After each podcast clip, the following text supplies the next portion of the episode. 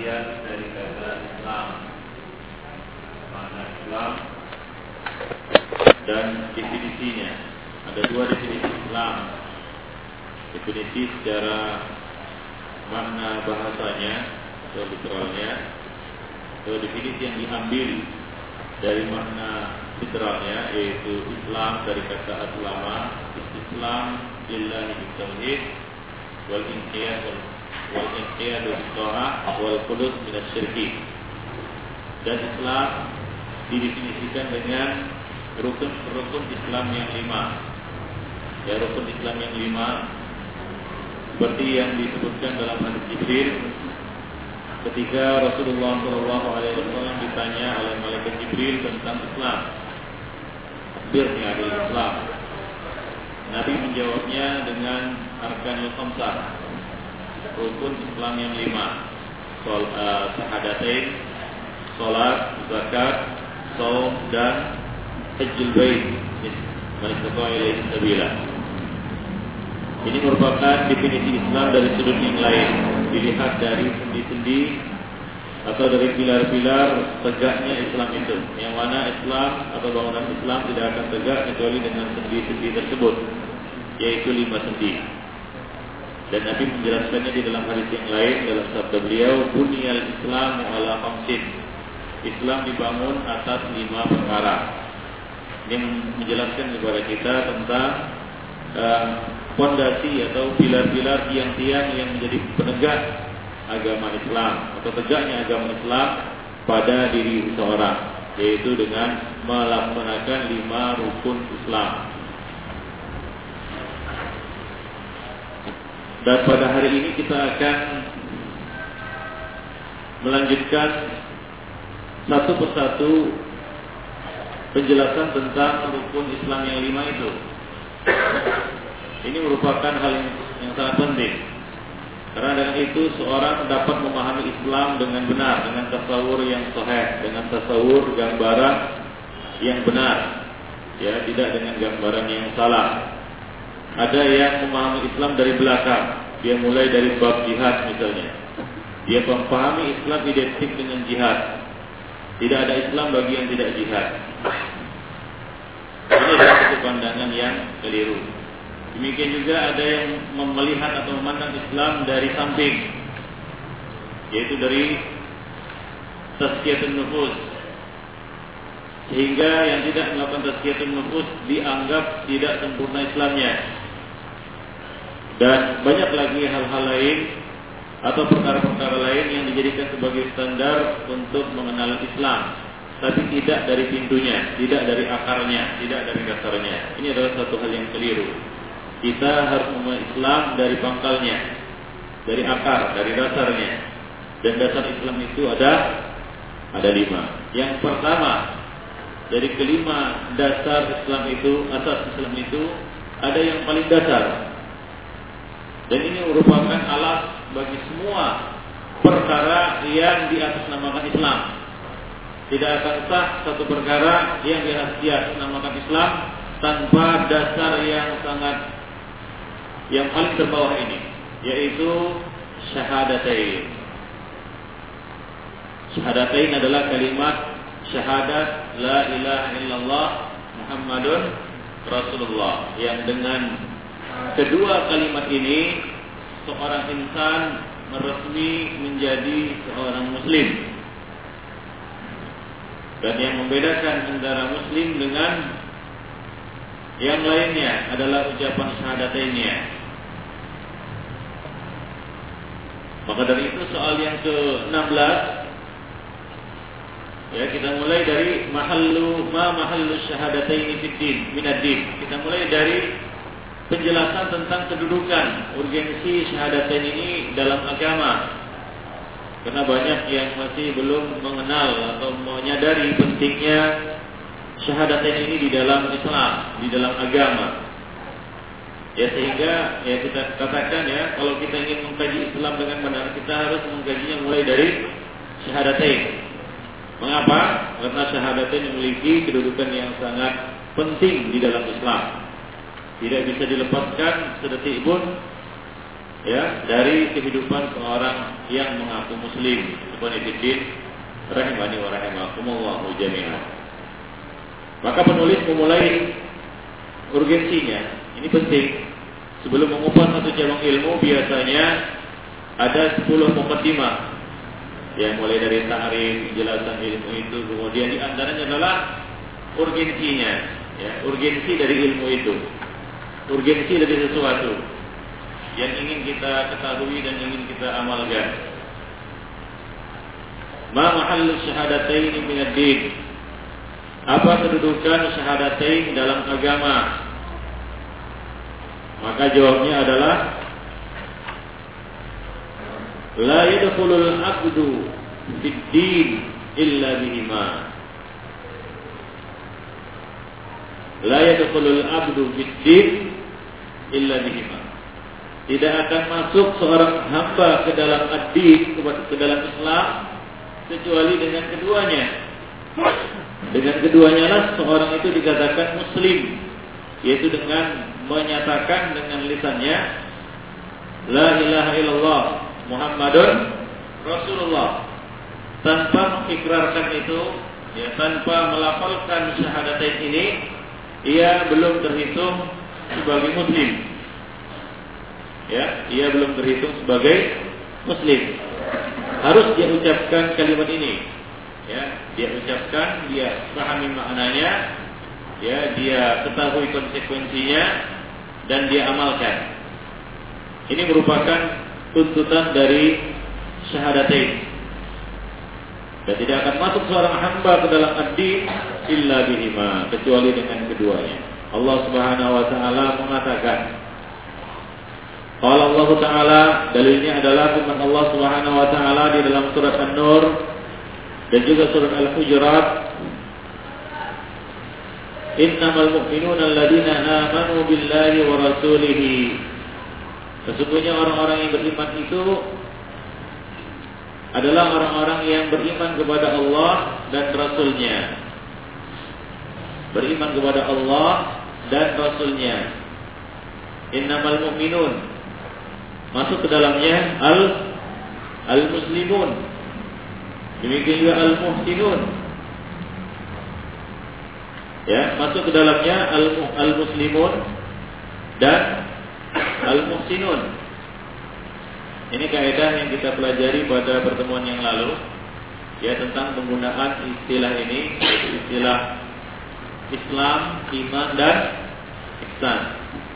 Yaitu apabila disebutkan secara terpisah akan masuk ke dalamnya ketiga perkara tersebut. Namun jika disebutkan secara bersamaan maka masing-masing kata memiliki makna yang berbeda. Nah kita terapkan kaidah itu di dalam ayat ini. Allah Subhanahu wa taala mengatakan innamal mu'minuna alladzina amanu billahi wa rasulihi. Di sini tidak disebutkan Islam dan ihsan.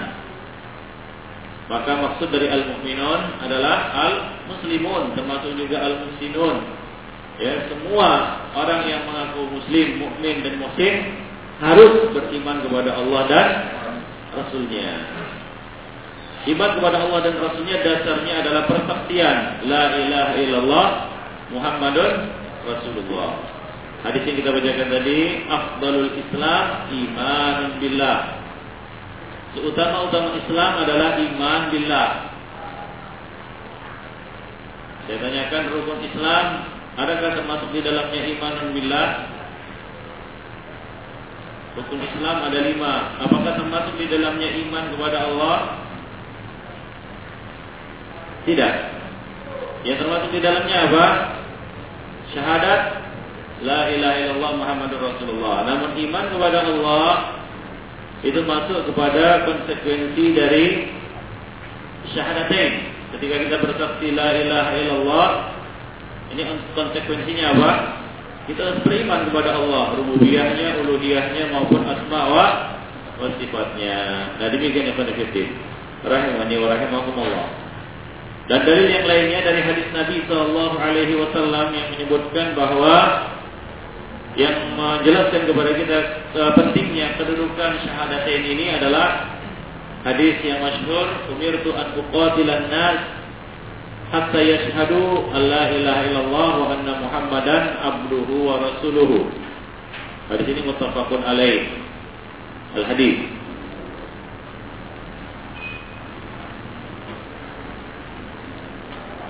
Aku diperintahkan untuk memerangi manusia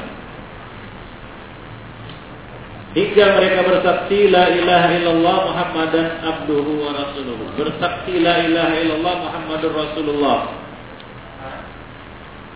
Aku diperintahkan untuk memerangi manusia. Ya perang adalah marhalah dakwah yang ter terakhir. Rasulullah Shallallahu Alaihi Wasallam menyebutkan marhalah dakwah yang terakhir. Isyarat kepada marhalah dakwah yang pertama, kedua, ketiga sebelum terakhir. Ya, ya termasuk di dalamnya di sini aku diperintahkan untuk mendakwahi manusia hingga mereka mengucapkan la ilaha illallah Muhammadun Rasulullah. Seperti yang Rasulullah Shallallahu Alaihi Wasallam jelaskan di dalam hadis Ibn Abbas ya tentang pengiriman Muaz ke negeri Yaman. Apa kata Nabi kepada Muaz? Inna kata'ati qauman min ahli kitab, falyakun awwala ma tad'uhum ilaihi syahadatu an la ilaha illallah Muhammadun Rasulullah. Engkau akan mendatangi satu kaum dari kalangan ahli kitab. Maka hendaklah engkau jadikan dakwahmu yang pertama kali kepada mereka adalah ajakan kepada syahadat la ilaha illallah Muhammadur Rasulullah. Marhalah dakwah yang terakhir al-jihad, perang.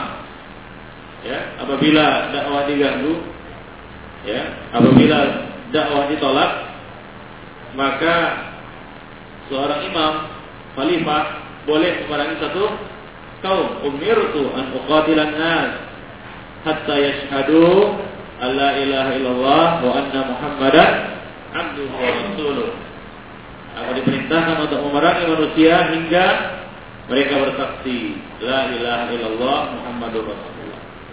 Demikian pentingnya syahadat ini ya, Ikhwanifidin. Azani Allah jami'an. Allah memerintahkan bahwa iman tidak akan diterima, Islam dan Islam tidak akan diterima tanpa iman kepada Allah dan Rasulnya ya dan Rasul diperintahkan untuk memerangi manusia dan perintah untuk perang adalah perintah yang tertinggi. Nabi mengatakan ya wazir wa sanamihi al jihadu fi sabilillah. Puncak ya dari ya, dari uh, dari dinul Islam, puncak dari perkara Islam adalah apa? Zirwatu sanamihi al jihadu fi sabilillah. Jihad di jalan Allah Subhanahu. Ya, jihad di sini bermakna Alkitab perang. Ini merupakan satu perintah yang tertinggi ya di dalam Islam. Dengan alasan apa berperang? Alasan la ilaha illallah Muhammadun Rasulullah. Li'ila'i kalimatillah. Itulah yang disebut dengan fisabilillah. Ada yang berperang ya karena hawa nafsu, ada yang berperang karena membela kaumnya, ya apa namanya suku ada yang berperang karena eh, nasionalisme ada yang berperang karena untuk mendapatkan ghanimah ada yang berperang untuk mendapatkan sebutan ada yang berperang karena balas dendam. Ya ditanya apakah manakah perang yang disebut fi sabilillah? Nabi mengatakan man qatala litakuna kalimatullah hiyal fa fi sabilillah. Barang siapa yang berperang ya dengan tujuan untuk meninggikan kalimat Allah maka itulah fi sabilillah. Yaitu untuk mengajak hatta yashhadu la ilaha illallah Muhammadun Rasulullah. Itulah dia tujuan. Ya itulah dia target dari satu kewajiban yang besar di dalam Islam yaitu perang fi sabilillah. Jadi perang tujuannya bukan untuk merusak. Ya perang tujuannya untuk bukan untuk melampiaskan Eh, kita katakan hobi ataupun hawa nafsu tidak. Tapi perang dalam Islam tujuannya adalah untuk la kalimatillah yaitu hatta yashhadun nas la ilaha illallah Muhammadun Rasulullah. Demikian juga hadis Muaz bin Jabal yang kita bacakan tadi ya bagaimana Rasulullah memerintahkan kepada Muaz agar dakwah yang pertama kali disampaikan kepada mereka yaitu ahli kitab adalah dakwah La ilaha illallah Muhammadur Rasulullah. Ini yang, yang penting. Ada seorang yang datang kepada Nabi ya wa ghairu dzalika katsir kata beliau di sini kata penulis dan masih banyak lagi dalil-dalil yang semakna dengan ini di antaranya adalah ada seorang yang datang kepada Nabi sementara dia masih musyrik ingin berperang bersama Nabi. Ya, dia berkata, "Ya Rasulullah, manakah yang terbaik? Aku berperang bersamamu, aku ingin perang bersamamu atau aku masuk Islam?" Maka Nabi mengatakan kepadanya, "Masuk Islam, lalu ber berperang." Yaitu syahadat dulu baru ber berperang. Jangan berperang dulu, lalu nanti kalau selamat perang mengucapkan kalimat syahadat. Kalau tidak selamat bagaimana? Ya, jadi yang pertama penting untuk dilakukannya adalah apa? Syahadat la ilaha illallah Muhammadur Rasulullah. Demikian juga kisah yang lainnya ketika Bani Sakim. Ketika Bani Sakim mau masuk Islam, mereka mensyaratkan dua syarat. Mereka menyaratkan dua syarat kepada Nabi. Syarat yang pertama mereka tidak ikut jihad bersama beliau. Syarat yang kedua mereka tidak dibebani untuk membayar zakat pada tahun itu. Demikian mereka mensyaratkannya. Mereka mau masuk Islam, tapi dengan dua syarat tersebut. Maka Nabi mengatakan, Nabi menerima mereka dan membayar mereka dengan syarat. Ya, ini Bani Sakif memang berbeda dengan bani-bani yang lainnya. Ya, bani-bani yang lainnya mereka yang menerima syarat Nabi untuk membela Nabi seperti kaum uh, suku Aus dan Hazrat. Mereka berbaikat kepada Nabi dengan syarat mereka membela Nabi, menyiapkan tempat tinggal mereka, menyiapkan negeri mereka untuk Nabi dan lain sebagainya. Bani Sakif lain. Bani Sakif mau masuk Islam, tapi dengan catatan mereka tidak berjihad, mereka tidak bayar zakat. Tapi mereka mau syahadat la ilaha illallah Muhammadur Rasulullah. Maka dalam kondisi seperti ini, apa yang harus kita putuskan untuk mereka? Apa yang Nabi putuskan untuk mereka? Nabi menerima uh, syarat mereka. Nabi membayar mereka dengan syarat mereka tidak berjihad dan mereka tidak bersedekah, yaitu mereka tidak berzakat. Lalu Nabi mengatakan, ya di kemudian hari kata Nabi mereka juga akan berjihad dan berzakat. Nah ini kan yang fikir. Azani Allah wa Jadi yang penting dia masuk Islam dulu. Bani Sakif ini mengucapkan kalimat syahadat terlebih dulu. Nah demikian yang fikir rahimani wa rahimakumullah jami'an. Dan juga kisah yang masyhur bagi kita yaitu tentang e, kematian Abu Talib. Ya, ketika Abu Talib akan mati, Nabi berkata kepada pamannya, "Wahai pamanku, ucapkan satu kalimat." Ya, kalimat itu bisa aku jadikan hujah di hadapan Allah Subhanahu wa taala. Yaitu la ilaha illallah. Itu kalimat yang bisa dijadikan Nabi untuk menolong, membela pamannya di hari kemudian. Tapi pamannya ini tidak mau mengucapkannya dan dia mati dalam keadaan musyrik. Ya, nah demikian. Demikian juga dakwah Nabi kepada pemuda Yahudi yang sakit. Nabi berkata kepadanya apa? Ya, Kul la ilaha illallah. Ucapkanlah la ilaha illallah. Apa kata bapaknya kepada anak tersebut, pemuda tersebut? Ati abal qasim ya taati Abdul Qasim yaitu Muhammad Sallallahu Alaihi Wasallam. Maka pemuda itu masuk Islam, tak lama kemudian dia mati. Ya, dan demikian ya Fidina azani Allah wa iyyakum jami'an. Pentingnya kalimat syahadat la ilaha illallah ini ya. Nah, demikian juga banyak kisah-kisah yang lainnya yang semakna dengan ini ya berkaitan tentang pentingnya mengucapkan atau syahadat ini yaitu ya, agungnya kedudukan syahadat ini di dalam Islam ya yaitu kisah yang ma'ruf bagi kita semua yaitu kisah Usama bin Zaid ya ketika dia membunuh satu jiwa yang telah mengucapkan la ilaha illallah. Karena menurut Usama orang ini mengucapkannya untuk menyelamatkan jiwanya. Lalu dia bunuh saja orang itu. Maka ketika ketika peristiwa ini sampai ke telinga Nabi, maka Nabi marah besar kepada Usama bin Zaid. Sambil berkata kepadanya, "Wa kaifa bika bila ilaha illallah qiyamah?" Bagaimana nasibmu nanti berhadapan dengan la ilaha illallah pada hari kiamat? Ya, jadi kalimat ini sangat agung ikhwan fillah. Rahimani wa rahimakumullah jami'an. Ya, hadis bitaqah telah menjelaskan kepada kita tahu hadis bitaqah? Ya pernah kita jelaskan di sini hadis kartu kartu la ilaha illallah yang ternyata itu lebih berat daripada dunia dan seisinya. Nah demikian kami fikir. Allah wa iyyakum jami'an. Ya kedudukan syahadatain di dalam Islam. Kedudukan syahadatain di dalam Islam. Kemudian soal yang ke-17 Ikhwanifiddin Ma dalil syahadat la ilaha illallah? Apa dalilnya? Syahadat la ilaha illallah ini. Jawabnya Ikhwanifiddin Di dalam Al-Quran Banyak disebutkan Kalimat Tauhid ini Di antaranya firman Allah subhanahu wa ta'ala Di dalam surat Ali Imran Ayat 18 syahidallahu annahu la ilaha illa huwa wal malaikatu wa ulul ilmi qa'iman bil qist. La ilaha illa huwa al azizul hakim. Allah Subhanahu wa taala telah bersaksi.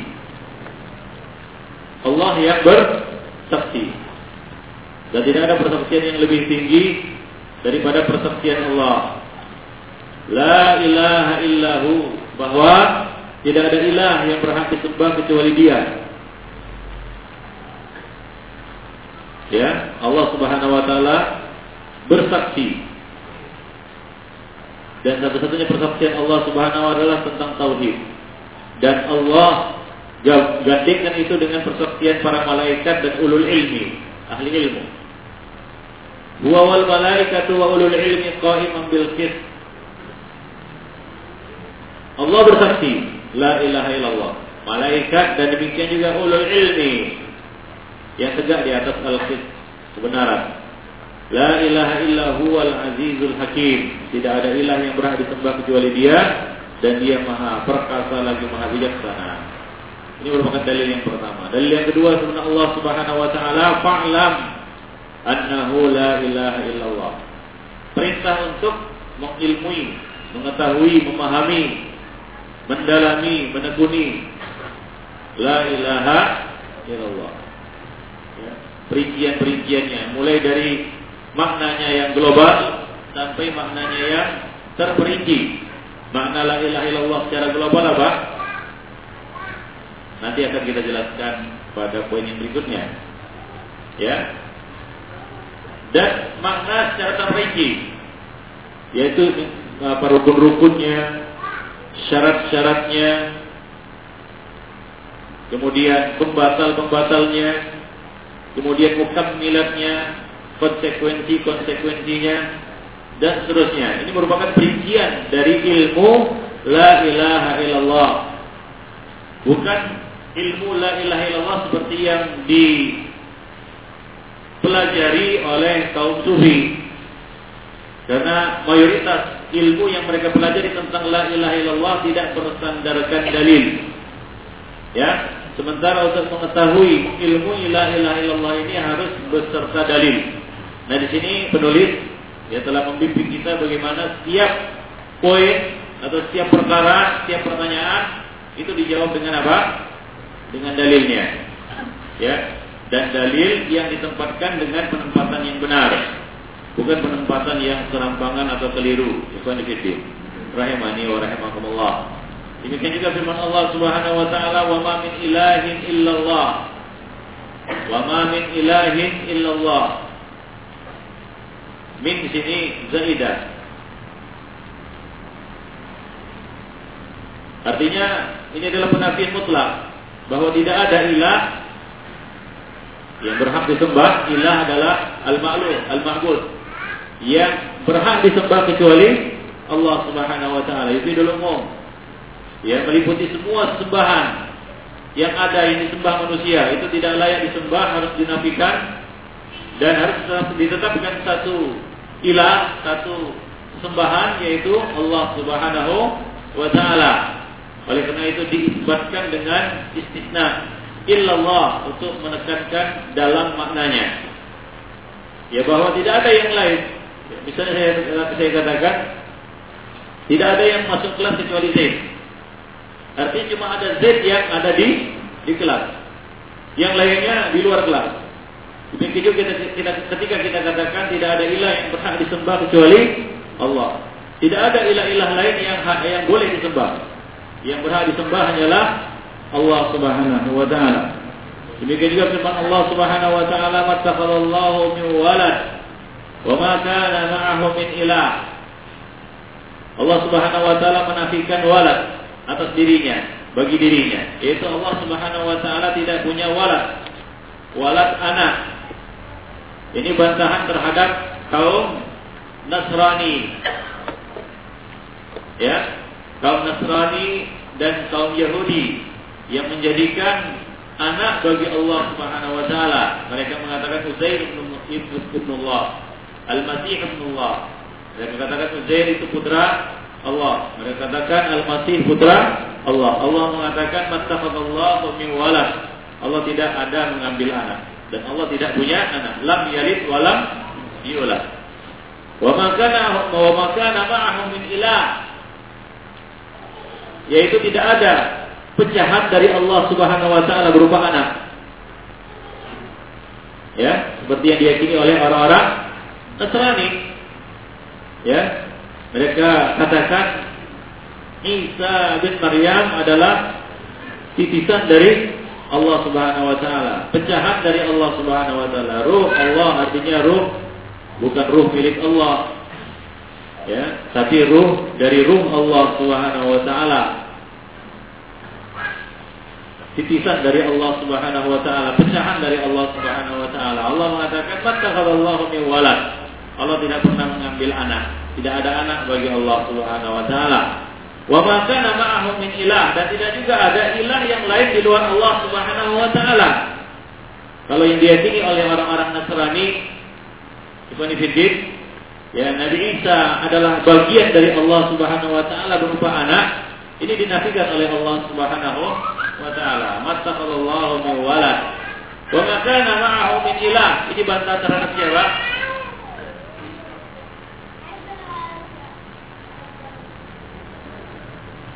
Ini bantahan terhadap musyrikin dan majusi. Ya, musyrikin dan majusi yang mengatakan bahwa ada di sana pengaruh lain, kekuatan lain, ya, kekuatan rohaniat di samping kekuatan Allah Subhanahu wa taala. Seperti orang Yahudi yang mengatakan, orang Majusi yang mengatakan bahwa di sana ada Tuhan kebaikan dan ada Tuhan yang menjalankan keburukan. Dan kedua Tuhan ini memiliki kehendak yang berbeda. Ada Tuhan yang kehendaknya baik saja, ada Tuhan yang kehendaknya buruk saja. Jadi mereka menetapkan dua ilah. Nah Allah mengatakan kana ma'ahu min ilah tidak ada ilah lain selain uh, bersama Allah Subhanahu wa taala. Al-ayat. Jadi ini ayat ini Ibn Fiddin singkat pada tapi membantah semua konsep-konsep ketuhanan yang dibuat oleh manusia. Baik itu berupa penitisan Allah ya atau Allah Subhanahu wa taala menitis kepada makhluk atau ada sesuatu yang menjadi bagian dari Allah Subhanahu wa taala atau ilah yang terpisah dari Allah Subhanahu wa taala, tidak ada kaitannya dengan Allah. Jadi itu semua uh, ayat ini menifidin menafikan semua konsep ketuhanan ya yang dibuat oleh manusia. Dan firman Allah Subhanahu wa taala, "Qul law kana ma'ahu aliha kama yaqulun idan labtagau ila dil arsi sabila. Katakan kepada mereka kalaulah ada ilah-ilah lain, ada tuhan-tuhan lain bersama Allah Subhanahu wa taala seperti yang mereka katakan, pastilah kata Allah Subhanahu wa taala tuhan-tuhan itu akan berusaha untuk mencari jalan ke Dil Arsy, pemilik arsy yaitu Allah Subhanahu wa taala. Akan bertarung antara satu Tuhan dengan Tuhan yang yang lainnya. La'ala la'ala ba'du wa ba'd pasti sebahagian akan apa berusaha untuk mengatasi sebahagian yang lainnya, mengalahkan sebahagian yang yang lainnya. Akan akan apa namanya kita katakan akan berebut pengaruh, ya akan bersaing, ya akan berperang untuk apa namanya untuk memperebutkan siapa kehendak yang harus terjadi. Ya, siapa kehendak yang harus kehendak siapa yang harus terjadi. Nah demikian Ibn Fiddin. Dan masih banyak lagi ayat-ayat yang lainnya yang menjelaskan tentang dalil syahadat la ilaha illallah ini. Ya, bahkan boleh dikatakan ayat-ayat Al-Qur'an mayoritasnya berisi tentang penegasan la ilaha illallah. Ya, mulai dari surat Al-Fatihah sampai surat terakhir An-Nas ya tidak lepas isinya dari apa? penetapan la ilaha illallah. Seperti surat Al-Fatihah. Ya, Allah mengatakan iyyaka na'budu wa iyyaka nasta'in.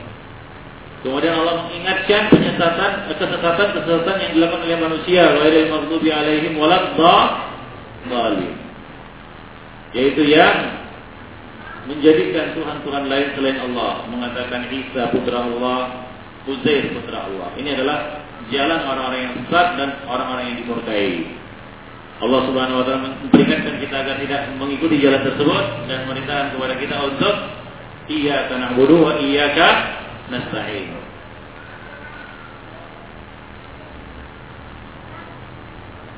Soal yang ke-18 Ikhwani Fiddin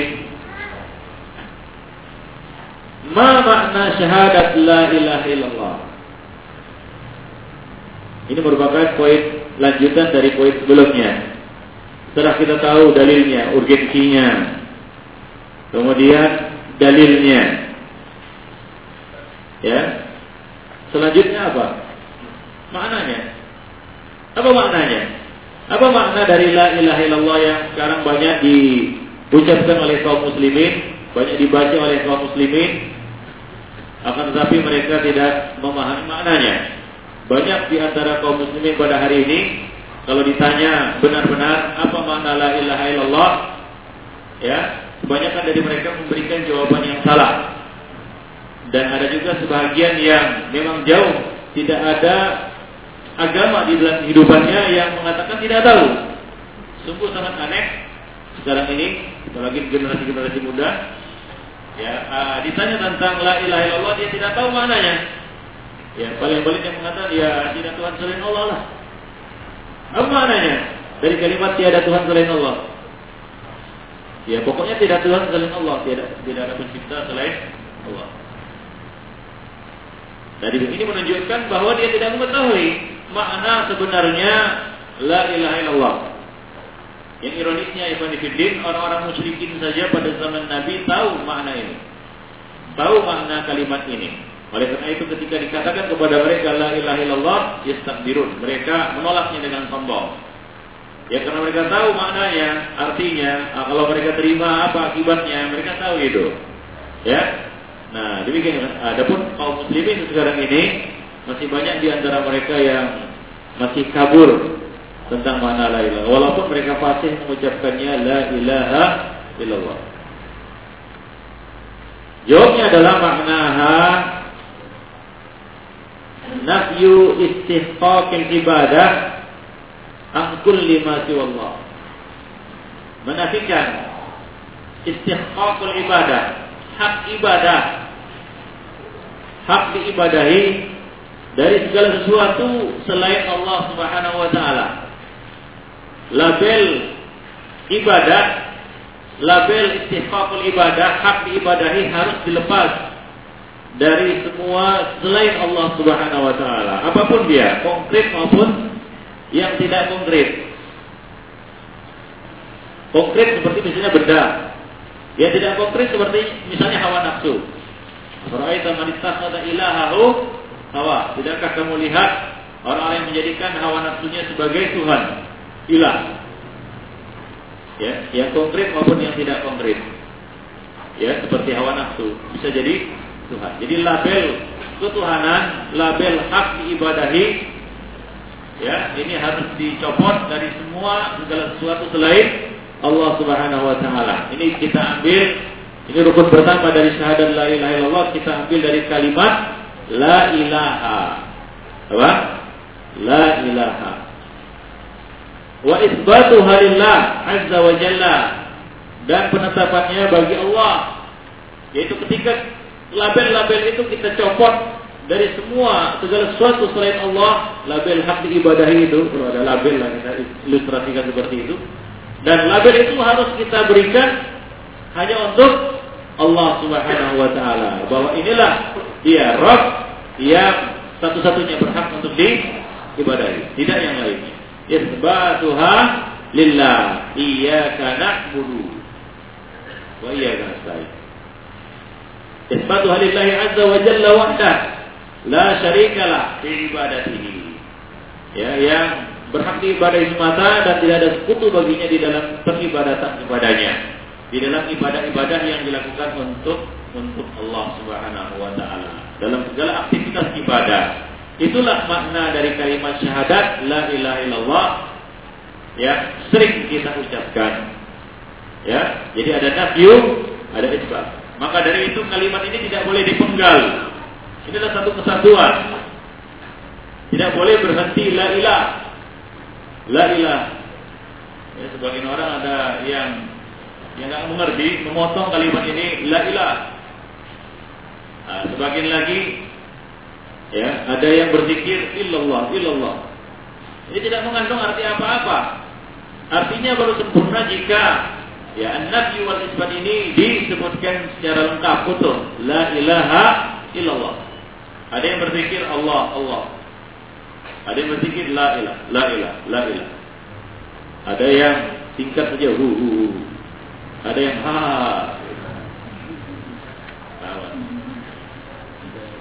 Nah, itu tidak benar. Ya. Oleh karena itu membisikkan mayit atau yang akan mati adalah dengan kalimat syahadat ini, eh, kalimat syahadat ini la ilaha illallah. Sebagian orang ada yang khususnya yang awam membisikkan ya Allah Allah Allah. Gak ada artinya itu. Ya. Yang bisikin apa? La ilaha illallah. Lakinu mautakum La ilaha illallah. Ya, bisikkanlah untuklah untuk membaca La ilaha, la ilaha illallah bagi orang-orang yang akan mati di antara kamu. Jadi yang dibisikkan apa? La ilaha illallah. Nah dibikin yang sedikit. Oleh karena itu tidak ada zikir Allah, Allah, Allah, Allah. Tidak ada zikir itu. Tidak pernah Nabi mengajarkan zikir Allah, Allah, Allah. Tidak ada. Ya, tidak ada zikir seperti itu. Yang ada adalah apa? La ilaha illallah, la ilaha illallah. Nah demikian. Afdalul dzikri la ilaha illallah. Bukan Allah. Ya, dan menyebutkan nama seorang ya dalam jumlah yang banyak itu bukan berarti pujian. Ya. Dan tidak sama sekali tidak ada konotasi pujian. Nama itu siapa? Udin, Udin, Udin, Udin, Udin. Ya. Mungkin antum jaga orang gila. Ngapain dia nyebut-nyebut Udin, kan begitu ya? Kalau dia, dia menyebut ini misalnya, tidak ada jagoan selain Udin, tidak ada jagoan selain Udin. Nah orang ngerti, wah ini berarti apa? Orang ini sedang memuji di Udin yang jago sekali, nggak ada jagoan lain selain dirinya. Tapi kalau disebut Udin, Udin, Udin, mungkin. Nah, demikian Ibn Fiddin Azani Allah wa jami'an. Jadi tidak ada zikir Allah Allah Allah ya. Jadi karena kalimat ini hanya sempurna Ibn jika disebutkan secara lengkap utuh la ilaha illallah. Barulah ada maknanya. Kalau dipisah ya, kalau dipisah, kalau diurai tidak memberikan makna seperti makna yang diinginkan. Makna uh, syahadat la ilaha illallah kita pisahkan la ilah saja atau illallah saja. Ya. Atau la saja. Atau Allah saja. Ini tidak memberikan arti dan makna yang utuh. Seperti yang dipahami oleh Rasulullah Shallallahu Alaihi Wasallam dan para sahabat beliau. Bahkan orang-orang musyrikin juga memahami kalimat ini seperti yang kita sebutkan tadi. Yaitu ketika uh, Rasulullah mengajak mereka untuk mengucapkan la ilaha illallah mereka menolaknya dengan sombong. Kenapa? Kenapa? Mereka tahu artinya, yaitu mereka harus menafikan semua Tuhan-Tuhan yang mereka sembah selama ini dan kegiatan-kegiatan syirik yang sering mereka, mereka lakukan selama ini seperti berdukun, melakukan sihir, tatayur, ya minta perlindungan kepada jin dan lain sebagainya berhala yang ada 360 buah yang ada di sekitar Makkah itu harus dihilangkan semuanya digantikan dengan apa Allah La ilaha illallah. Nah ini yang berat bagi mereka. Oleh karena mereka mengatakan Aja'al al-alihata ilahan wahidan. Inna hadza la syai'un ujab. Apakah dia mau menjadikan tuhan-tuhan yang banyak itu jadi satu saja? Ini adalah satu perkara yang aneh. Dari bikin akan ikutin berkaitan dengan aneh ya, ganjil sudah kita jelaskan pada pertemuan yang lalu bahwa yang dimaksud aneh di sini kepada itu akses akibat dari mendakwakan kebenaran. Ya, bukan menganehkan diri, bukan menggoribkan diri. Karena untuk menggoribkan diri, untuk membuat jadi aneh mudah. Ya, ya, tapi dipandang orang aneh karena menyuarakan kebenaran, nah ini tidak semua. Ya, tidak semua yang melakukannya, tidak banyak orang yang melakukannya. Bahkan ini termasuk hal yang yang langka di akhir zaman, yaitu menyuarakan al-haq hingga dipandang orang aneh.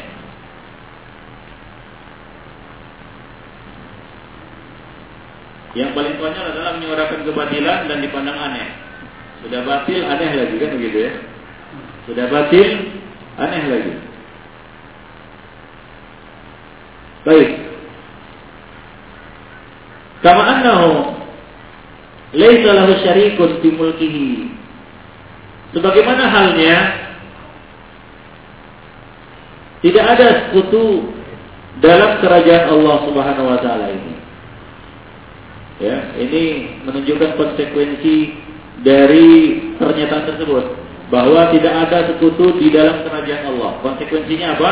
Tidak ada yang berhak disembah kecuali Allah Subhanahu wa taala. Oleh karena itu kita katakan tauhidur rububiyah yastalzim tauhid uluhiyah. Tauhidul uluhiyah yang tadamman tauhid rububiyah. Sebagaimana halnya ya tadamman ma masuk ke dalam makna itu ya bahwa tidak ada sekutu di dalam kerajaan Allah ini yang lain selain Allah Subhanahu wa taala. Adakah kehendak lain selain kehendak Allah? yang berlaku di alam semesta ini. Semua kehendak di bawah kehendak Allah. Adakah kehendak yang sejajar dengan Allah? Saya katakan, diulangi lagi. Semua kehendak. Antum punya kehendak. Antum punya cita-cita. Antum punya keinginan. Ya, mungkin sekarang antum punya keinginan keluar masjid ini, uh, saya mau ini ini ini banyak keinginan antum. Ya. Semua kehendak yang ada di alam semesta ini itu di bawah kehendak Allah. Benar, benar atau benar? Benar. Kenapa benar? Kenapa? Kenapa dia benar? Karena tidak semua kehendak kita ter terjadi. Ya, berarti di sana ada kehendak yang lebih kuasa dari kehendak kita. Nah, saya tanya, adakah kehendak yang sejajar dengan kehendak Allah? Tidak ada. Apalagi di atas kehendak Allah Subhanahu wa taala. Ya. Oleh karena itu Ikhwan tidak ada sekutu bagi Allah Subhanahu wa taala dalam kerajaannya. Tidak ada pencipta lain selain Allah Subhanahu wa taala. Ya. Segala sesuatu yang ada yang nampak dan tidak nampak ini adalah ciptaan Allah Subhanahu wa taala. Ya. Tidak ada pencipta lain selain Allah. Tidak ada pengatur lain selain Allah Subhanahu wa taala. Apa yang diciptakan oleh manusia itu hanyalah sebab. Ya, manusia hanyalah sebab. Hakikat penciptanya siapa? Allah Subhanahu wa taala. Manusia hanyalah sebab. Ya. Hakikat pencipta siapa? Allah Subhanahu wa taala. Allah menurunkan sebab dan akibat. Nah, demikian Ibn Fitin. Jadi tidak ada sekutu di dalam kerajaan Allah Subhanahu wa taala.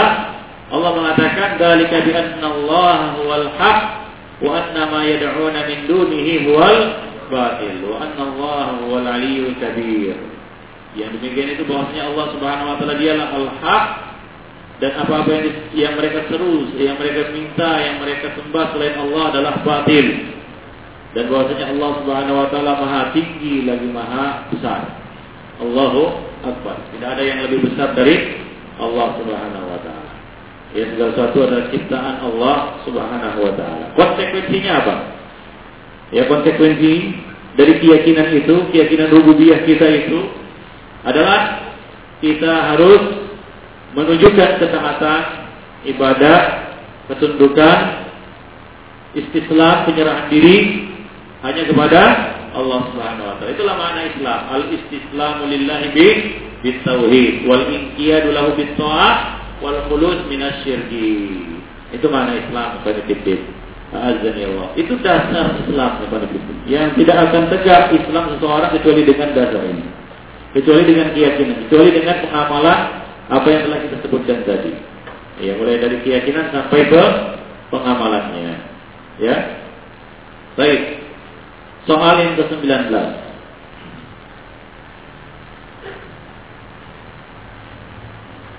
Soal yang ke-19 berkaitan dengan syurutu syahadatain atau syurutu syahadat. Ma hiya syurutu syahadat la ilaha illallah allati la tanfa'u qailuha illa bi fihi. Allati la tanfa'u qailaha illa bi istima'iha fihi apa-apa saja syarat syarat syarat syarat syahadat la ilaha illallah yang tidak akan berguna bagi orang yang mengucapkannya kecuali dengan terpenuhinya seluruh syarat-syarat itu pada dirinya. Ya, seperti sholat ada syaratnya. Di antara syaratnya adalah apa? Ber berwudu. Kalau seorang mengerjakan sholat tanpa wudu, maka sholatnya tidak tidak sah. Suci dari najis. Kalau dia tidak suci dari najis, hadas kecil maupun hadas besar, maka sholatnya tidak tidak sah. Menutup aurat. Kalau auratnya tidak tertutup, dia sholat, sah sholatnya tidak sah. Demikian juga syahadatain atau syahadat la ilaha illallah. Ada syarat-syarat Islam yang harus dipenuhi oleh orang-orang yang mengucapkannya. Jadi bukan hanya sekedar berucap. Ya. Kalau orang kebetulan ada orang Cina kebetulan ya latah dia la ilaha illallah katanya. Karena sehari-hari dia pegawainya muslim kan begitu ya. Sehari-hari bergaul dengan muslim, ya latah dia. Ya, karena si muslim ini sering mengucap la ilaha illallah kan begitu ya. Maka si Cina ini juga mengucap la ilaha illallah. Apakah konstan dia masuk Islam ketika itu? Tidak. Ada syarat yang tidak terpenuhi. Itu apa? Istisqanul qalb. Al-iman atau al-ilmu bima'naha as-sidqu atau uh, sidqul qalbi al-ikhlas syarat-syarat syahadatain atau syarat-syarat la ilaha illallah tidak ada pada pada dirinya. Sehingga ucapannya la ilaha illallah tidak masukkannya ke dalam Islam Fiddin. Apa imani wa rahimahu. Jadi harus terpenuhi syarat-syarat ini. Ya, si Cina tadi ketika mengucapkan la ilaha illallah, ketika dibalik ditanyakan kepadanya, tahu mana ya? Enggak, saya cuma latah aja. Nah, berarti tidak terpenuhi syarat yang pertama dari tujuh syarat yang akan kita sebutkan nanti, satu persatu kita bahas. Nah demikian Ibn Fiddin rahimani wa rahimakumullah jami'an. Nah berkaitan dengan syarat-syarat syahadat ini nanti kita bahas pada pertemuan yang akan datang insyaallah.